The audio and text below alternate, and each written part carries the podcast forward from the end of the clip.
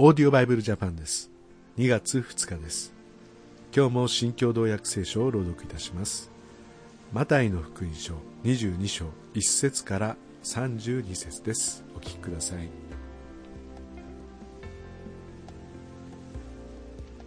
イエスはまた例えを用いて語られた。天の国はある王が王子のために婚宴を催したのに似ている。王は家来たちを送り婚宴に招いておいた人々を呼ばせたが来ようとしなかった。そこでまた次のように言って別の家来たちを使いに出した。招いておいた人々にこう言いなさい。食事の用意が整いました。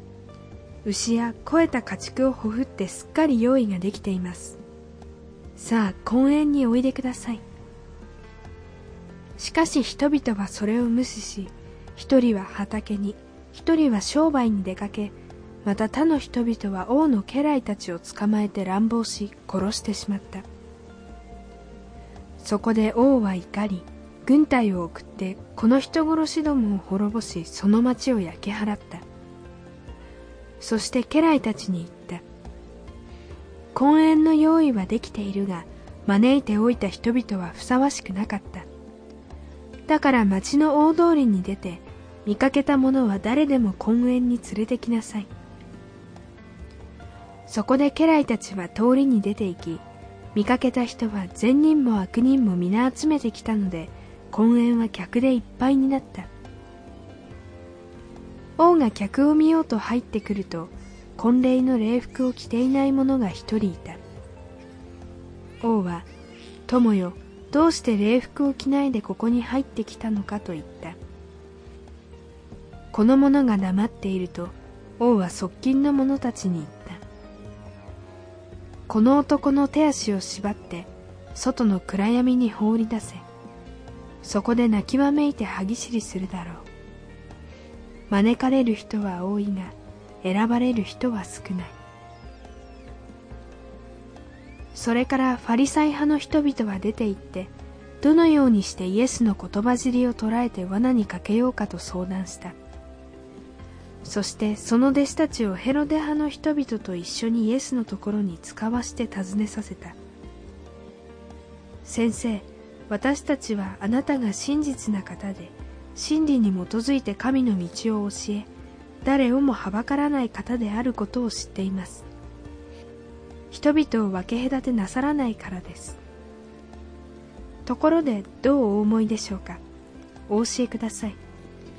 皇帝に税金を納めるのは立法にかなっているでしょうか？かなっていないでしょうか？イエスは彼らの悪意に気づいて言われた。偽善者たちなぜ私を試そうとするのか？税金に納めるお金を見せなさい。彼らがデナリオン銀貨を持ってくるとイエスはこれは誰の肖像と名かと言われた。彼らは皇帝のものですと言った。するとイエスは言われた。では皇帝のものは皇帝に神のものは神に返しなさい。彼らはこれを聞いて驚きイエスをその場に残して立ち去った。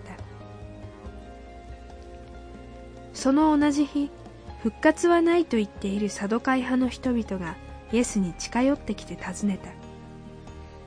先生モーセは言っています。ある人が子がなくて死んだ場合その弟は兄嫁と結婚して兄の跡継ぎを設けねばならないと。さて私たちのところに7人の兄弟がいました。長男は妻を迎えましたが死に跡継ぎがなかったのでその妻を弟に残しました。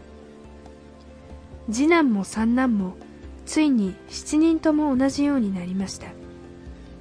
最後にその女も死にました。すると復活の時その女は7人のうちの誰の妻になるのでしょうか。皆その女を妻にしたのです。イエスはお答えになった。あなたたちは聖書も神の力も知らないから思い違いをしている。復活の時にはめとることも嫁ぐこともなく天使のようになるのだ。死者の復活については神があなたたちに言われた言葉を読んだことがないのか。私はアブラハムの神イサクの神ヤコブの神であるとあるではないか。神は死んだ者の神ではなく生きている者の神なのだ。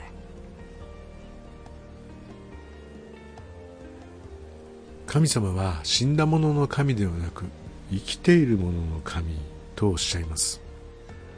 アブラハムやイサクヤコブもみんな今の時代はおりませんけれどもやがてこの人たちとも会うことができる。歴史上の人物にもやがて私たちは同じ兄弟姉妹クリスチャンと天国で会うことができる。まさに神様は生きておられる者のの神。この地上であろうと天上であろうと神様は生きておられる者の神であるということは本当に素晴らしい希望です。ぜひ皆さんとも地上で会うことがなくても天でお会いできたら本当に嬉しいです。